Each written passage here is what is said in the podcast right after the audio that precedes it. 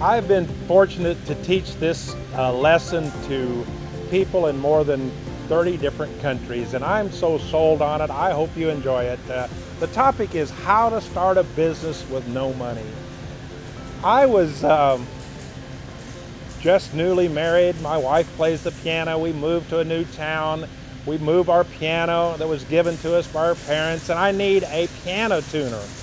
So I ask around and everybody says, call this one gentleman. I forgot his name, but the unique thing was they all said, he's the local high school band teacher. Well, that makes sense. We have a piano tuner that uh, works part-time as a band teacher, or works as a piano teacher part-time in being a band teacher. So they said, oh, there's one other thing. You might want to know that he's blind. Oh, no problem.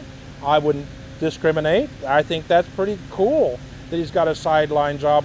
So I'm on the phone talking with him. We're talking about price and we agree on where I'm at. I'm fully expecting him to hand the phone on the other end of the line to his wife because obviously he's not going to be able to drive. But he didn't. I lived out of town about a mile and a half and I told him where I lived and he promptly told me where I lived. He gave me this explicit instructions how to get to my house and he's never driven there once. Interesting. Well, one thing about we all have five senses, don't we? We have sight, sound, taste, touch, smell. We all have those. But in his particular case, he'd lost his sight. And in losing his sight, I think our body has a way of making up for that by intensifying the other four senses.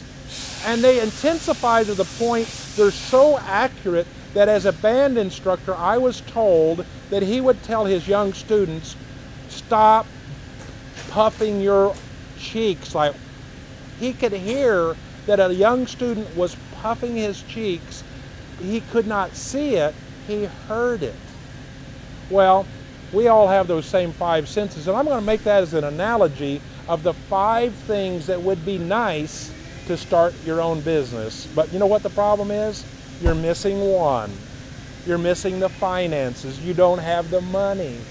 So if you're missing one of those five key elements, I suggest that you better bone up, be strong, intensify the other four way beyond normal.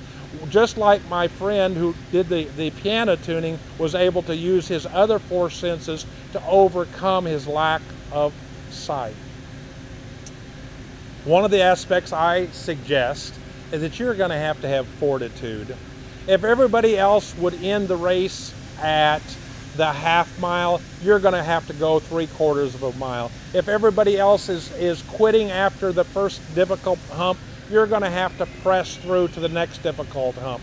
I can tell you you're going to have to have fortitude. I owned a moving and storage company. There was so many times I wanted to quit. It's unbelievable. But I looked around and said, what am I going to do? I'm halfway in and I don't have any other good options. So I continued on. I did not quit. You're going to have to stick with it till it works out. Be sure you're on the right course, of course, but then stick with it. There's going to be the element of being frugal. What do I mean by frugal? Well, some people don't understand that when you have money in your hands like this, it can get away so stinking easy. All of us, that money can get away. So if you don't create a habit of holding on to your money, disciplining your money, knowing where you can get a good buy. I'm not talking about being cheap and always bargaining down. I'm just saying shop, shop, double shop. You do not have as much money as the other guy or you don't have any money, so you're going to have to be frugal. It's kind of like taking this duct tape or this black tape and just rolling it up and just rolling it around and uh, so that you don't spend that. You've got your money, but before you unwrap that, you're going to think about, can I do without this? You cannot afford what everybody else has. You're going to have to be sure if you're going to make this business work, you can't venture off something that's not common that you're very good at. I call it fit for you. I have here a glove. I borrowed it from one of my machinists here. It's one that they use so they don't get too much oil on their hands and there's a coolant.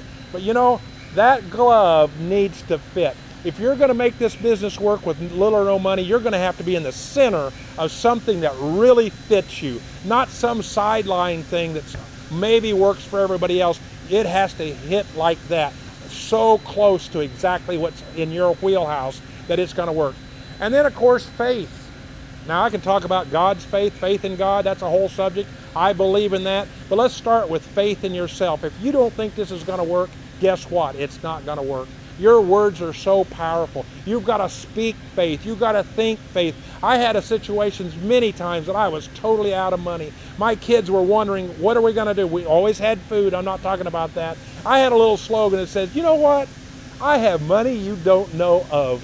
Well, I didn't know of it either. But I didn't convey cheap poverty. Oh no, no money. I had faith in myself. I went to work every day. I had doubts, sure, but I didn't share those doubts. So those are the four things that lead up to fortitude, frugal, fit for you, faith, and of course finances. It would be nice to have finances, but you don't have it. So those four things better be pretty good. Get them better and better and better and better until the finances come. Now, I've been around long enough to see different other people that they had all five.